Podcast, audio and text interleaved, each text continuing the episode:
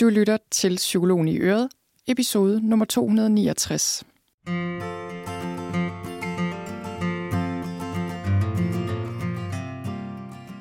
Velkommen til Psykologen i Øret. Jeg er psykologen Birgitte Sølstein, og Øret, det er dit.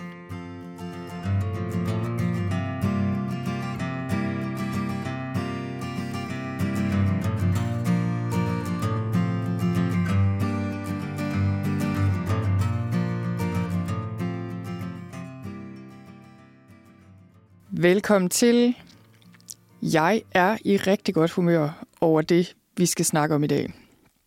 Fordi vi skal tale om digital trivsel, og hvad jeg har lært af at droppe Instagram helt eller næsten helt i seks uger. Og øh, ja, jeg, jeg har simpelthen erfaret så mange ting omkring det her emne, øh, at jeg øh, og har glædet mig til at skulle indspille den her episode, fordi jeg har vidst et stykke tid, at jeg ville lave noget omkring det her. Så, øh, så det er super dejligt. Men jeg kunne også godt mærke faktisk her på vej ind i mit lille studie, at, øh, at det her emne er også noget, der sådan trigger en lille smule. Øh, jeg ved ikke, hvad man kalder den. Kender I det, når man, øh, når man har noget, man gerne vil sige, men man er bange for, hvad folk vil sige tilbage. Jeg ved ikke lige helt, hvad den følelse hedder. Men, men jeg har det sådan lidt med det her emne, og, og jeg ved også godt, hvorfor. Altså, jeg tror, sådan er det nok med mange ting, altså ligesom det her med, øh, med kost og sundhed og bevægelse, og måske også efterhånden det her med digitale medier, at det er noget, der sådan kan dele folk lidt i to lejre, og folk kan blive enormt defensive. Og jeg har faktisk oplevet omkring lige præcis det her emne, at folk i min inderkreds, kan man sige, virkelig bliver meget defensive.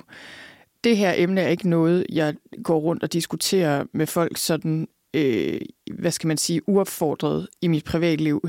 Jeg er slet ikke typen, der går hen og prøver at prædike over for folk, at de skal holde op med at bruge Instagram eller noget som helst. Altså, det må folk helt selv om. Men jeg har jo lavet noget om det her emne før på podcasten, og jeg har faktisk oplevet, at folk er kommet hen til mig og ligesom har været enormt defensive omkring det her, fordi de ikke synes, jeg overhovedet skal udtale mig om øh, deres forbrug af det ene eller det andet sociale medie. Og det har selvfølgelig været sådan lidt... Altså det er jo fair nok, når man formidler, som man gør, og som jeg gør, og når det kommer langt ud, så vil der være folk, der synes det ene og det andet, og det er jeg jo egentlig bare glad for. Altså, jeg er jo glad for, at folk lytter til den her podcast. Men det er klart, når det bliver på den der måde, at folk føler sig sådan personligt øh, antastet og, øh, og, og har den måde at give feedback på, så bliver man sådan lige lidt... Det sætter sig lige lidt i kødet på mig. Det kan jeg i hvert fald mærke. Øh, og det, det er egentlig sjældent. Det, det er meget sjældent, det sker det her også, fordi jeg ikke... Den her podcast er jo ikke debatskabende. Det, det er i hvert fald ikke meningen. Så det, det er sjældent, jeg sådan giver udtryk for holdninger, eller det giver anledning til den slags. Men det skete lige med det her emne. Og derfor gør jeg godt med, at jeg lige sådan skulle breathe in, breathe out, og tænke på, okay, hvad er det, jeg gør her? Det, jeg gør, det er, at jeg deler mine erfaringer øh, med de af jer derude, der har lyst til at høre dem, og så kan I jo take it or leave it, tage det, I kan bruge, eller resten ligge. Og det ved jeg jo også, I gør øh, alle sammen, så, så det skulle jeg lige minde mig om. Minde mig selv om. Nå, men, øhm, men ellers, som sagt, det, jeg vil kaste mig ud i her, det er simpelthen at fortælle lidt om, hvad jeg har lært af at droppe Instagram i, øh, i nogle uger. Det var sådan, at jeg engang i marts, tilbage i marts, ligesom besluttede mig for at droppe Instagram helt i en periode. Fordi det havde taget overhånd, synes jeg. Det fyldte for meget i min dag. Jeg øh, bruger Instagram på den måde, at jeg øh, bruger det på mit arbejde, kan man sige, altså som psykolog. Og jeg har ikke en kæmpe Instagram-platform, øh, slet ikke i forhold til min podcast eller min, mit nyhedsbrev, men men alligevel var det noget, at det noget, jeg synes faktisk var sjovt, og jeg godt kunne lide. Både selv at poste derinde, sådan rent arbejdsmæssigt og forskellige ting. Jeg kan egentlig rigtig godt lide Instagram. Jeg kan godt lide ting, der er visuelt flotte, og der er mange, jeg følger ind på Instagram, som jeg er fuldstændig vild med. Vild med og jeg, jeg kan faktisk dybest set øh, godt lide det medie på mange måder. Så, så jeg har brugt det en del, og har syntes, det var fint. Men i lang, lang tid har jeg bare kunne se, hvordan det har taget for meget af mit fokus og for meget af min energi. og også påvirket mig på en måde, som jeg ikke brød mig om. Og jo mere forskning, der kommer på det her område, jo mere bliver jeg også bekræftet i, okay, det er ikke bare mig, der har svært ved bare at bruge det her lidt, øh, eller ligesom på en hensigtsmæssig måde. Og det er ikke bare mig, der bliver påvirket af det her på den her måde. Og nu taler jeg lige om Instagram, fordi det er det, jeg har brugt mest. Det kunne lige så godt være Facebook eller TikTok eller nogle af de andre øh, medier, som jeg så ikke bruger så meget. Jeg, har, jeg bruger også øh, Facebook til at slå ting op, især blogindlæg og mine podcast-episoder osv. Men det har ikke været et medie, jeg har brugt så meget på den måde. Det er ikke et, jeg sådan har siddet og surfet rundt i. Der har jeg været, der har jeg bedre kunne lide Instagram i lang tid egentlig, og det kan jeg også stadig. Så, så for mig var det vigtigt at droppe Instagram. Men det kan være, mens du lytter til den her episode, du skal tænke lidt mere bredt og tænke på øh, andre sociale medier. Det kunne også være YouTube, men det kunne også være andre typer af medier, altså nyhedssites eller spil, eller øh, hvad det nu kan være, du bruger af digitale medier. Nå, så, så jeg gjorde det her, øh, og det var egentlig også meget konkret, fordi jeg havde jeg prøvede at komme i gang med et projekt, som var noget, jeg ville bruge noget tid på, som ikke var sådan direkte arbejdsrelateret, men alligevel noget. Det er noget, jeg så småt er gået i gang med at skrive. Og jeg kunne bare se, jeg havde simpelthen svært ved at få tid til det, og jeg prøvede at kigge på, okay, hvad er det egentlig, jeg bruger tid på i løbet af min dag? Og jeg kunne jo godt se, at, at jeg, jeg bruger noget tid på Instagram, men også især, det, sådan, det, det stjæler mit fokus, og den her konstante frem og tilbage mellem sociale medier og så det, man ellers er i gang med, det stjæler simpelthen så meget af min tid.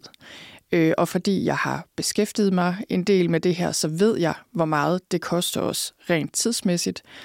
Så jeg gjorde op med mig selv, ved du hvad, jeg, jeg, jeg må simpelthen droppe det her i en periode. Og jeg vidste også med mig selv, jeg må droppe det helt, fordi ellers så, øh, så bliver det ikke til noget. Fordi jeg har prøvet at sige, så skal jeg bare lige bruge lidt tid på det om eftermiddagen, eller færre dage om ugen, eller et eller andet. Det fungerer overhovedet ikke øh, for mig. Nå, men det var, men, men det var sådan årsagen til, at, øh, at jeg besluttede mig for det her. Og så synes jeg meget hurtigt, jeg oplevede, at det her havde en stor betydning for mig, hvordan jeg har det, og hvordan jeg arbejder, og alt muligt, som, øh, som jeg fik lyst til at dele med jer her, fordi jeg simpelthen synes, det er ret interessant, og, og forhåbentlig kan I bruge, til noget, bruge det til noget. Så det er det, jeg vil gøre, og, øh, og jeg vil lige indskyde her, inden øh, jeg hopper ud i de her seks ting, at to ting vil jeg indskyde. Det første er, at lige nu, hvis du lytter til den her podcast, øh, som den kommer ud live, og lytter til podcasten lige for tiden, så er vi inde i en, øh, en lille stime, kan man sige, af, af, af podcast-episoder, hvor jeg veksler mellem en slow travel podcast, fordi vi er ude og rejse pt. Så der kommer en slow travel podcast den ene uge, og så kommer der det, jeg kalder en simple living podcast den anden uge. Og sådan gør jeg nogle uger og veksler. Jeg tror, der kommer tre af hver, inden øh, vi går, eller jeg, vi går på sommerferie. Øh, så det er sådan, det kommer til at fungere frem til sommerferien. Og hvis du godt kan lide de her Simple Living podcast episoder, så vil jeg sige, at dem har jeg lavet en del af tidligere også. Det var faktisk, fordi jeg, jeg kom til at tænke på de her Simple Living podcast episoder, og var ved at kigge på dem og tænkte, om det er jo egentlig et stykke tid siden, jeg har lavet nogle af dem. Dem kan du hoppe ind og, og finde på min hjemmeside, og dem har jeg også linket til i noterne til den her episode, så du kan finde dem. Det andet, jeg så vil sige, det er om sommerro, som er et sommerforløb, jeg har skabt til dig. Hvis du har 5 minutter om dagen i din ferie, så kan jeg garantere dig, at sommerro vil give dig mere ro og nærvær hen over ferien. Og det jeg lige vil nævne i den her forbindelse, det er, at som en del af sommerro, som en, øh, et bonusmateriale, der får du en miniguide til digital ro, hvor jeg forklarer dig præcis, hvordan step by step du kan skabe digital ro i din sommerferie i første omgang, men også i hverdagen selvfølgelig, kan du bruge de her principper. Så det vil jeg lige, øh, det vil jeg lige indskyde her. Så hop ind og tjek det ud. Jeg håber, du vil være med. Jeg glæder mig helt vildt meget til sommerro i år. Det var en kæmpe fornøjelse sidste år, hvor mere end 700 af jer var med, og, øh, og jeg glæder mig helt vildt meget til at komme i gang også i år. Og du kan allerede gå ind og tilmelde dig nu, og så kan du selv bestemme, hvornår din sommerro skal starte, alt efter hvornår du holder ferie. Og desuden beholder du alt materialet, så du kan bruge det igen og igen, og øh, også i hverdagen selvfølgelig, hvis du vil det. Nå, men lad os, øh, lad os hoppe ud i det. Jeg har kogt det her ned til seks ting, jeg har lært af at droppe Instagram, fordi jeg synes, der var så meget. Jeg følte, okay, jeg bliver nødt til at få overblik over det på en eller anden måde, så jeg kan formidle det på en måde, der giver mening. Så jeg har valgt de her seks ting ud. Men der var flere. Der var mange flere. Men det her var seks af de meget vigtige. Og øh, lad os sige... Nej, lad os ikke sige mere. Lad os hoppe lige ud i det. Øh, og så, så vil jeg fortælle lidt mere også om, hvordan det ligesom gik efter planen, eller ikke rigtig efter planen efterhånden, fordi det er også lidt en del af historien. Men nummer et kommer her, og det er ved at droppe Instagram i de her seks uger, kom jeg mere tilbage til mit eget liv. Og det skal forstås som en god ting.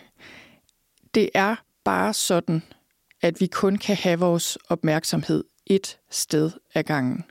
Og man må også bare erkende, at hvis vi har vores opmærksomhed ned i vores smartphone, på Instagram, i alle mulige andres liv, vi følger derinde, så er det der, vi har vores opmærksomhed, og ikke i vores eget liv. I forhold til, hvordan vi selv har det, i forhold til, hvordan, hvordan vores omgivelser er, i forhold til de mennesker, vi rent faktisk er sammen med, og det liv, vi faktisk lever. Vi kan ikke være til stede mere end et sted ad gangen fra øjeblik til øjeblik. Og jeg vil bare sige, da jeg droppede Instagram helt, og det, og det var især i starten, jeg sådan droppede det helt 100 procent, der havde jeg bare den her meget stærke følelse af at komme tilbage til mit eget liv og leve det i højere grad. Og jeg kan simpelthen, øh, jeg kommer sådan til at tænke på, altså da jeg også ligesom besluttede mig for at gøre det her, jeg, at jeg havde den her følelse af, at jeg savnede den gang, Altså, jeg savnede tidligere tidspunkter i mit liv, hvor jeg følte mig mere til stede. Og, og den følelse, synes jeg, jeg fik tilbage gradvist. Men det tog noget tid. Og, øhm, og det var noget med, altså jeg kan huske på det her tidspunkt, der var kommet nogle tidlige forårsblomster, nogle vintergækker og noget andet. Krokus må det have været. I hvert fald, hvor jeg gik udenfor. Og det var virkelig... Øh, altså, for det første var det interessant det her med, hvor instinktivt man tager billeder af ting, når man er vant til at bruge Instagram, hvor meget det sådan ligesom er en del af ens bevidsthed. Men jeg kan huske, at, at jeg gik rundt i min have og rundt i vores sådan gård. Vi har sådan en grusgård, eller gård med grus i, og kiggede på de forskellige blomster, og virkelig brugte noget tid på det, og ligesom droppede ideen om at tage billeder, og bare den store, store fornøjelse, det var. Øhm, og det har jeg 100 eksempler på. Ting, jeg har fordybet mig i og nyt, og bare har været der alene, eller med mine børn, eller med min mand, eller med mit arbejde, eller øh, i alle mulige sammenhænge. Det må jeg bare sige. Det er en kæmpe, kæmpe mæssig bonus. Og det, jeg virkelig har tænkt på, det er det der med, at vi føler, at vi går glip af så meget, hvis vi dropper digitale medier, sociale medier, nyheder hele tiden osv. Men vi går glip af meget ved at være for meget øh, til stede i de digitale medier. Vi går simpelthen glip af så meget mere i vores eget liv, øh, som er så meget vigtigere. Det er virkelig som om, der er kommet en skærm mellem os og vores egen verden og vores eget liv og vores egen øh, livsudfoldelse, kunne man måske sige, og livsoplevelse. Og det sænker kvaliteten. Det, det stjæler simpelthen tid og energi. Øh, og sådan ligesom kvalitet af opmærksomhed, det stjæler det fra vores eget liv, og det er et kæmpe problem.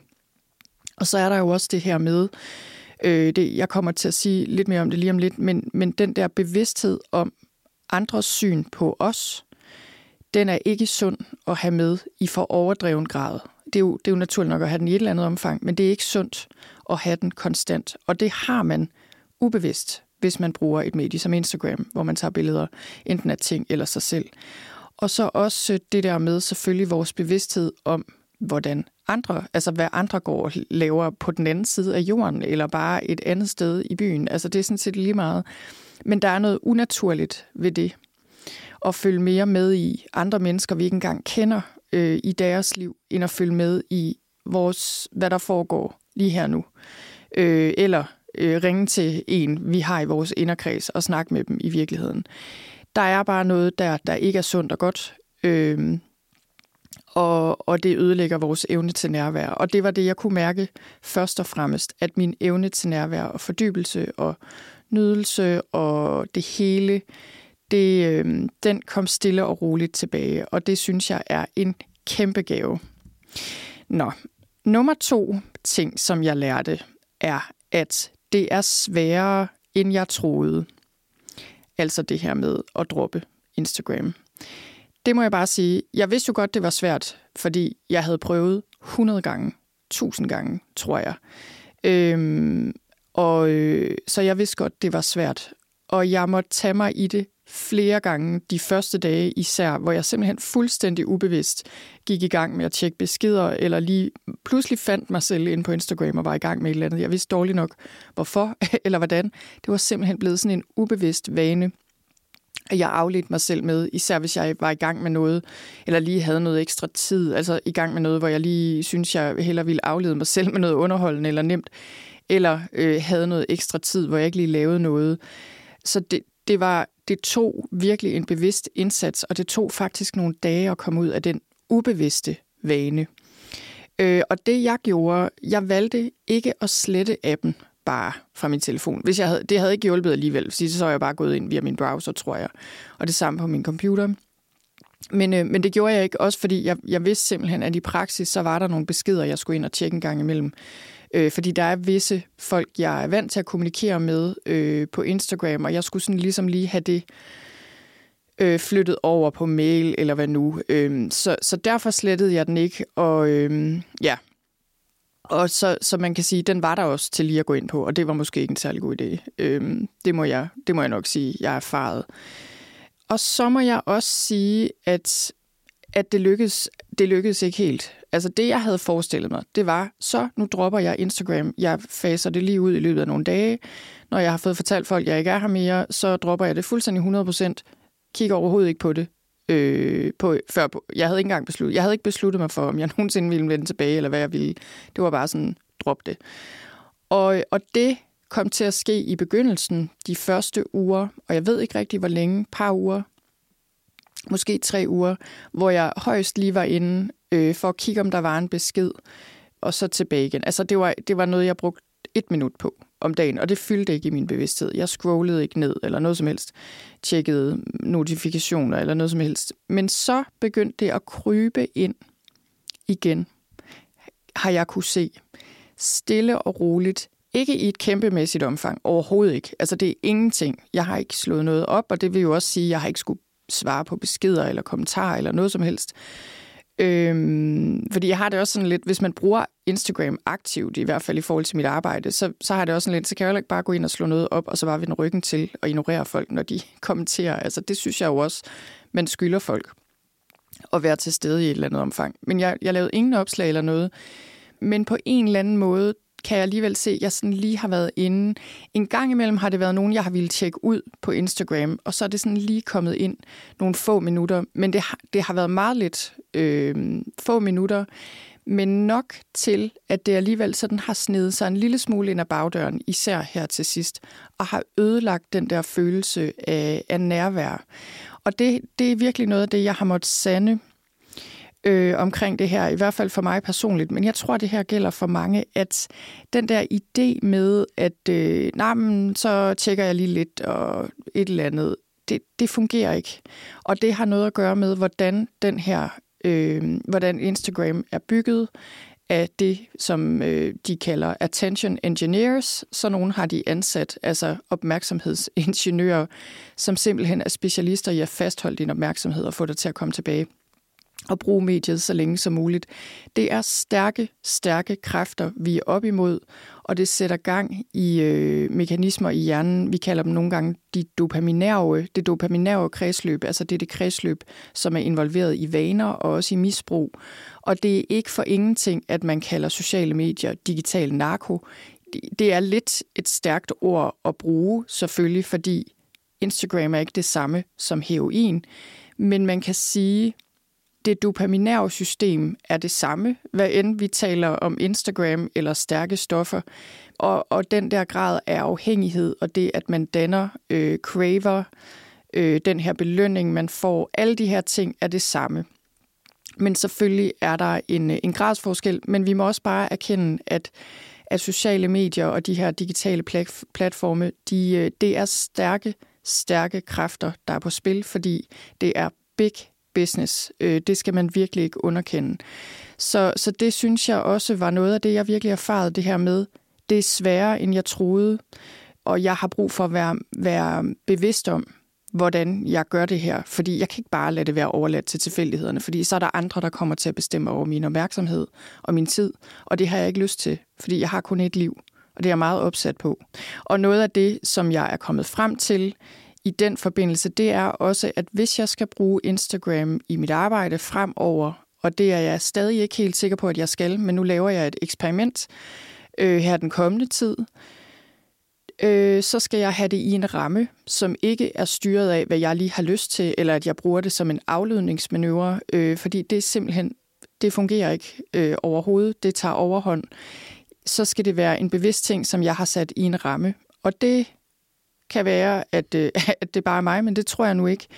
Øhm, så for mig lige nu, der hvor jeg er lige nu, der har jeg tænkt, mm, måske skal jeg bare lige dele min øh, podcast om tirsdagen, som jo som regel kommer, og så måske noget om fredagen. Det har jeg overvejet lidt. Og det, øh, det er også fordi, vi lige nu, som sagt, er vi ude at rejse, og der er nogle ting og sager, jeg gerne vil dele. Og jeg synes, det kunne være sjovt øh, at gøre det selvfølgelig, men også at eksperimentere med, okay, hvordan fungerer det her medie så for mig, hvis jeg kun er der om fredagen, om tirsdagen for eksempel. Så det, det er jeg i gang med at finde ud af. Og indtil videre synes jeg, at, det, at det går rigtig godt, faktisk. Så det er det der med at tage sådan ubevidst, meget vanemæssig brug af, af det her medie, og så gøre det mere bevidst og intentionelt og sætte en ramme, som jeg selv bestemmer. Det kan jeg rigtig godt lide. Det synes jeg giver mig noget, noget power tilbage. Nå, så kommer vi til nummer tre, som er sociale medier og Instagram især måske, gør noget ved vores måde at være i verden på. Og jeg synes, det her har nok været det mest skræmmende. Altså, jeg vidste jo godt, fordi jeg kender øh, til meget af den forskning, der kommer efterhånden, og jeg synes, som psykolog kan man sige sig selv, hvad sådan et medie her kan gøre ved folk. Men alligevel, så synes jeg bare, det var så interessant at, at observere det her, og ligesom erfare det på egen krop, hvor meget Instagram var blevet en del af min bevidsthed i min hverdag. Og, og tænk på, jeg er ikke en, jeg er ikke Instagrammer eller influencer eller noget som helst. Det, har ikke, ja, det, det er ikke noget, jeg lever af. Eller, altså, det er selvfølgelig en del af mit arbejde, men, men ikke en betydelig del af mit arbejde. Så det er jo, jeg er jo slet ikke der, hvor nogen er i forhold til at bruge det her medie. Men jeg har brugt det sådan de, de fleste dage, især i hverdagen med et eller andet opslag eller en story eller noget. Og det, at det er blevet så indgroet en del af min bevidsthed, at selvom jeg lægger det til side i lang tid, så bor det stadig i min måde at være i verden på. Det synes jeg er mega skræmmende. Og det, jeg kunne se i starten, øh, især hvor det selvfølgelig var værst, det var, at jeg kunne nærmest ikke foretage mig noget, uden at overveje at tage et billede af det, fordi det eventuelt kunne lægges på Instagram. Altså, det synes jeg personligt er ret skræmmende. Virkelig. Øhm, det, det er det bare. Jeg, jeg kan huske, jeg var nede om morgenbade. Det er jo sådan en typisk ting, folk... Øh, og jeg er også nogle gange øh, ligger på Instagram, fordi det er så smukt nede ved vores skovsø, og det er så skønt, og så står man lige der og har lidt tid, og, og tænker måske også en eller anden tanke, man egentlig synes, man gerne vil dele. Der var bare sådan en, en refleks nærmest i mig. Jeg kan også huske en gang, jeg sad på Surdejsbageren, en af mine yndlingscaféer i Aalborg, øh, som vi bor tæt på nu, Øh, og jeg havde fået en kop kaffe, og der var sådan lige sådan en solstråle, der ramte den, og I ved, det så bare så flot ud, og jeg tænkte, okay, Nå, altså, så var jeg nærmest halvt i gang med at tage et billede af det, og for at lægge det på Instagram, inden det gik op for mig, jamen det, det er ikke det, jeg gør. Lige pt. er jeg i gang med at gøre noget andet øh, med min tid og mit liv. Og en anden gang kan jeg også så tydeligt huske, at jeg plukkede nogle blomster øh, i haven, og satte dem i vaser, fordi vi skulle holde noget fødselsdag. Og det her var flere uger efter, jeg egentlig havde droppet Instagram, og alligevel havde jeg den her instinktive lyst til at lægge det op. Og jeg kan også nævne eksempler med mad, jeg fik, som så flot ud, og som jeg tænkte, okay, og, og selvfølgelig alle mulige, også meget, har også været rigtig meget sådan arbejdsrelateret, fordi det er jo meget det, jeg også er vant til at lægge op. Citater, eller podcast-episoder, eller hvad nu. Øhm, alt muligt. Men, men pointen er her, det er jo ikke fordi, jeg synes, der er noget i vejen med at lægge billeder af blomster, eller måltider, eller citater, eller noget som helst op. Det er ikke det.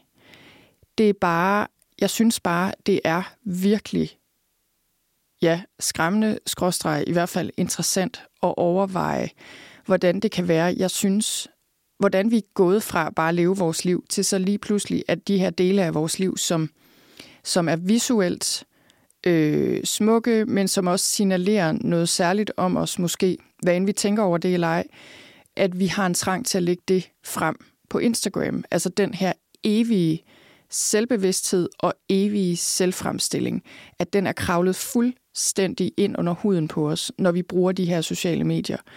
Det må jeg sige, det, det, jeg synes simpelthen, det var så skræmmende, og jeg vil sige, det er nok grund nummer et til, at jeg ikke kommer til at bruge sociale medier i samme omfang, som jeg har gjort, eller på samme måde, som jeg har gjort før, fordi jeg synes, det er simpelthen ikke noget, jeg har lyst til at lægge øh, psykologi til, lægge liv til. Og jeg har tænkt så meget på min datter, som er 9, øh, 10 nu, og jeg bliver så bekymret øh, for hende og hende, hele hendes generation, og selvfølgelig alle de unge piger, der allerede har fået lov til at bruge Instagram fuldstændig ubegrænset i mange år. Jeg bliver så bekymret for, hvad det gør, og vi, man kan sige, vi kan jo se, hvad det gør øh, ved unge mennesker, det her unge piger, øh, i forhold til deres kropsbillede og deres selvværd og deres idé om, hvad livet overhovedet går ud på, øh, og deres følelse af at være ensom. Altså det er bare dybt problematisk, og det er ikke noget, jeg har lyst til øh, skal være en del af mit liv, og det er faktisk heller ikke noget, jeg har lyst til at promovere, fordi jeg er psykolog. Jeg arbejder med at få folk til at få det bedre. det er simpelthen mit job. Så derfor giver det ikke mening, at jeg fremmer folks brug af et medie, som jeg ved ødelægger folks trivsel. Så det er bare det. Men i forhold til det her med vores selvbevidsthed, det har simpelthen mindet mig så meget om... Øh, altså kender I det, når, man, når der pludselig er noget, der dukker op, man har lært for mange år siden, som pludselig dukker op, og man tænker bare sådan, okay, hvor i alverden kom det fra? At det har bare ligget i en eller anden mental skuffe, eller hvad, i 20 år, og så pludselig kommer det, når jeg skal bruge det. Altså det oplever jeg nogle gange, og jeg oplever det, by the way, i højere grad, i meget højere grad i den her tid, når jeg ikke hele tiden forstyrrer mit sind med alle de her input udefra. Nå, men den skuffe, der blev åbnet, og det, der kom op af den lige pludselig, det var noget, jeg lærte i socialpsykologi om the looking glass self, som er sådan et helt grundlæggende begreb i psykologien, i, i øh, socialpsykologien. Øh, Charles Cooley, som er amerikansk sociolog, må han være, ham, og der var også George Herbert Mead, og der var sådan forskellige andre mega spændende altså socialpsykologer eller sociologer, som, øh, altså det, det er bare et helt ekstremt spændende felt. Øh, jeg tænker så tit, jeg ville sådan ønske, at jeg kunne tage psykologistudiet forfra, og så vil jeg især elske at have socialpsykologi igen. Nå, men anyway, tilbage til det her med the looking glass self, spejl selv, spejlselvet, kunne man måske kalde det. Altså det, de arbejder med, det han siger, det er det der med, det handler egentlig bare om, at vores selv er ikke bare sådan et lille isoleret selv, der bare bor inde i os selv selvfølgelig. Vores selv udgøres rigtig meget af, hvordan vi forestiller os, hvordan vi fremstår for andre. Så vi forestiller os, hvordan vi fremstår for andre, og vi forestiller os, øh, hvordan andre er, og vi dømmer dem ud fra selvfølgelig deres ydre, øh, deres måde at fremstille sig selv på. Og vi forestiller os, hvordan andre har det med os, altså hvordan de ser på os. Altså, I kan nok se, det her det frem og tilbage, frem og tilbage, det, det er virkelig det her spejl selv. Altså, vi spejler os i andre, og den her bevidsthed om, hvordan andre ser os. Og det her ord, the looking glass self, det kom bare så stærkt til mig, især i de første dage her, hvor jeg droppede Instagram, fordi det bare blev så tydeligt for mig, at mit looking glass self var blevet kæmpestort og ligesom ude af proportioner. Fordi det er jo naturligt, at vi har et looking glass self. Altså det er jo, det er jo sundt at kunne se, Forestil os, øh, danne os et indtryk af andre, og også kunne forestille os, hvordan de ser på os, og ligesom justere ind socialt. Altså det er jo rigtig godt at have den evne. Men det er det der med den der selvfremstilling, at vores bevidsthed om, hvordan andre ser os, at den sådan kommer til at fylde 90 procent af vores bevidsthed, det er ikke sundt. Og det øh, er noget af det, Instagram kan gøre. Okay, så det var nummer tre. Så kommer vi til nummer fire, som er jeg lærte, at ulemperne ved Instagram er større end fordelene. Og det kan jeg uden at tøve sige. Men der er jo også selvfølgelig store fordele ved Instagram, og det er jo også derfor, vi bruger de her medier, fordi det også giver os noget. Så der er både ulemper og fordele. Jeg føler bare, at ulemperne er langt større end fordelene. Og der var også der er nogle af jer, der har spurgt mig på Instagram, øh, da jeg dukkede op igen efter et stykke tid, øh, hvor jeg ikke havde været der, der spurgte, hvad savnede du? øh, ved Instagram. Og, så, og selvfølgelig var der ting, jeg savnede. Der var folk, jeg savnede, som jeg plejer sådan at følge. Der var rigtig mange dygtige mennesker og fantastiske mennesker. Jeg følger både danskere og alle mulige steder i verden. Og jeg kan rigtig godt lide at have det udkig til verden, og jeg, jeg er meget nysgerrig, og det er vi vel alle sammen. Altså, jeg elsker at få de her input, og jeg synes, der er så meget værdifuldt på Instagram, og spændende, og smukt, og givende, og positivt. Og jeg, jeg synes faktisk, jeg er ret god til at holde mit feed positivt. Det vil sige, hvis der kommer en eller anden, der har smækket et eller andet filter på, der er urealistisk i forhold til deres udseende, eller som fremmer sådan slanke øh, budskaber, eller hvad ved jeg, på en usund måde, så defriender jeg dem bare fuldstændig, eller unfollower dem med det samme. Det gider jeg bare slet ikke. Folk i min... Altså, al negativitet og sådan, øh, hvad skal man sige, ting, der bare har en dårlig vibe, ud med det. Så, det. så jeg synes, jeg har masser af positive ting. Men alligevel, til trods for det, så kan jeg bare se, at, øh, at det, jeg savner, det langt undergår øh, det, jeg ikke savner, hvis man kan sige det på den måde. Og man kan sige, ja, jeg må, jeg må bare erkende, at jeg vil hellere gå glip af det, jeg går glip af, og skære noget fra, og så have få, men, men mere gode oplevelser med at følge folk. Og med det mener jeg, at øh, for eksempel har der været folk, hvor jeg virkelig har tænkt, oh, det er da mega ærgerligt, at jeg ikke kan følge med. Jeg må se, om de har en podcast. Og hvis de så ikke har det, har de skrevet en bog, eller har de et nyhedsbrev og så har jeg tilmeldt mig det, og hvis ikke, jamen så har det bare været ærgerligt. Altså, jeg må bare sige, uanset hvor glad jeg er for at følge alle mulige, der har aldrig været en dag, hvor jeg har tænkt, nu tror jeg lige, jeg skal ind og se, hvordan det går i den og dens liv. Selvom det måske er folk, som jeg har på en eller anden måde fulgt med i, i overvis, bare fordi de er en del af mit feed. Det kan også for eksempel være forældre, der er øh, forældre til børn med samme handicap som min søn. Altså det er en af de ting, nok den ting, jeg har følt har været allermest værdifuld. Virkelig. Men der har jeg faktisk også ligesom taget et valg og sagt, ja, det kan godt være, men igen, ulemperne er større end fordelene. Så jeg finder måder at få det fællesskab andre steder i mit virkelige liv, hvilket er en kæmpe prioritering i mit liv, fordi, og det, det er også noget, jeg, jeg så til gengæld har fået gjort noget ved, men også for eksempel ved at læse bøger, eller lytte til podcasts, eller radioprogrammer, eller hvad nu. Og virkelig en af de ting, som, som jeg har oplevet, som er en af de allerbedste ting, det er, at jeg har læst meget mere. Altså, jeg synes, det er fuldstændig vildt. På de her få uger, som der er gået, øh, eller få par måneder, øh, godt og vel, har jeg læst så meget mere, end jeg har gjort i lang tid. Jeg plejer at læse en del, men det har været meget i forhold til mit arbejde, og så lige en enkelt øh, roman, som jeg som regel er i gang med i forhold til min læsekreds, som jeg har med nogen, en flok dansk lærer. Øh, så der er, ja, der, der er sådan ligesom, der skal læses noget der, og det er jeg super glad for. Men, men bortset fra det, men nu har jeg bare, jeg har simpelthen læst så meget, både fagligt, men især også andre romaner, både af danske forfattere og især britiske forfattere, amerikanske forfattere, som jeg også plejer, og det har bare været en kæmpe, kæmpe gave. Og faktisk også i dag, i, øh, altså den i dag, hvor, øh, hvor podcasten kommer ud, der har jeg også sendt en læseliste med ud, med anbefalinger til jeres sommerferie med nyhedsbrevet, og den poster jeg også på Instagram så I kan se noget af det, jeg har læst.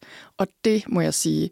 Og det, jeg især må sige, det er det der med, jeg kan mærke, at min evne til at fordybe mig i læsning er blevet bedre efter, bare efter de her få uger.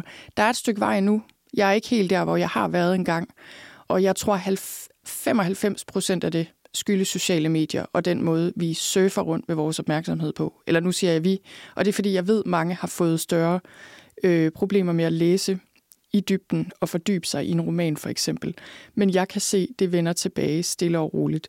Men jeg kan også se, hvor lidt der egentlig skal til at, at forstyrre det, fordi nu hvor jeg sådan er kommet tilbage øh, på Instagram, og så, så desværre er der, er der ligesom andre vaner, der, der sådan er kommet med, også i forhold til at tjekke nyheder, og I kender den der, sådan, så tager man lige en runde, dut, dut, dut, Og det, det går ind og forstyrrer også ligesom at tage den tid, simpelthen, som jeg har brugt til at læse. Så, øh, nå, men altså, det, det, det er virkelig en kæmpe, kæmpe fordel. Og øh, ja, jeg føler bare, at, øh, at, at ulemperne er større end fordelene. Jeg kommer også til at sige lidt mere om, om det i de sidste to par punkter her. At det, jeg sætter i stedet, og det, jeg har brugt min tid på i stedet, er langt mere værdifuldt, og de positive effekter, det har på mit sind og på mit liv, er langt mere værdifulde end det, jeg får. Og så kan man sige i forhold til mit arbejde, fordi det kan være, der er nogen, der tænker, jamen går det ikke ud over dit, altså, din business, din indtjening? Hvad, har det ikke nogen konsekvenser? Og jo, det har det nok. Det, det vil jeg da tro, det har. Øhm, ikke kæmpe. Og jeg vil sige, hvis det var, at mit arbejde, jeg har lige fra starten været 100% bevidst om, at jeg ikke ville have en virksomhed, som var afhængig af eksponering på sociale medier. Det har jeg altid vidst. Af forskellige årsager. Blandt andet, fordi jeg ikke har lyst til at fremme brugen af noget, som jeg ved ikke gavner. Så jeg har, jeg har min podcast, jeg har min blog, jeg har mit ugenlige nyhedsbrev, det har kørt i mange år. Det er der, jeg har min store, store platform. Og den, er, den har jeg der. Så Instagram for eksempel og Facebook er jo også et aktiv. Altså der, det er der ingen tvivl om, men det er ikke altafgørende overhovedet. Og hvis det var, så ville jeg især være bekymret. Altså så ville jeg virkelig føle, at så skulle jeg tænke mig om at gøre noget helt andet, fordi det ville jeg, det ville jeg slet ikke have lyst til, også fordi det ville være uholdbart. Altså, hvad så hvis Instagram lukker i morgen? hvad skulle man så gøre, når man, når man lever af sit arbejde, som man jo gør? Øhm, men jo, det, jeg tror, det har haft en effekt på sin vis. Øh, det har været sådan, jeg, jeg bruger nogle få gange om året betalt annoncering. Ikke særlig meget, vil jeg sige, fordi jeg bruger tid på min podcast og de her ting, men noget har jeg jo gjort. Og, øh, og det har jeg gjort i mindre omfang, og selvfølgelig også, fordi jeg ikke er til stede på Instagram så meget, så er jeg helt sikker på, at det har betydet noget. Men igen, jeg kan bare se, at fordelene ved ikke at være til stede der har også været meget værdifulde i forhold til mit arbejde. Øh, så på den lange bane er jeg sikker på, at det er et plus, også på kontoen sådan helt reelt. Altså, det er ikke noget med, at jeg kan se, at jeg har tjent mindre. Øh, jeg, I dag lever jeg næsten udelukkende af min online-forløb, enkelte andre opgaver også, men, men næsten udelukkende af dem, så derfor kan jeg jo se sådan meget hands-on, har det her haft nogen betydning? Det har det overhovedet ikke, så vidt jeg kan se. Øh, og hvis det havde, så ville jeg også synes, det var det værd som sagt, hvis det virkelig havde for alvor, så ville jeg, have, så ville jeg ikke have tænkt, Nå, så må jeg tilbage på Instagram, så ville jeg have tænkt, øh, så må jeg finde en alternativ måde at bygge det her op på, fordi det her, det, det holder ikke.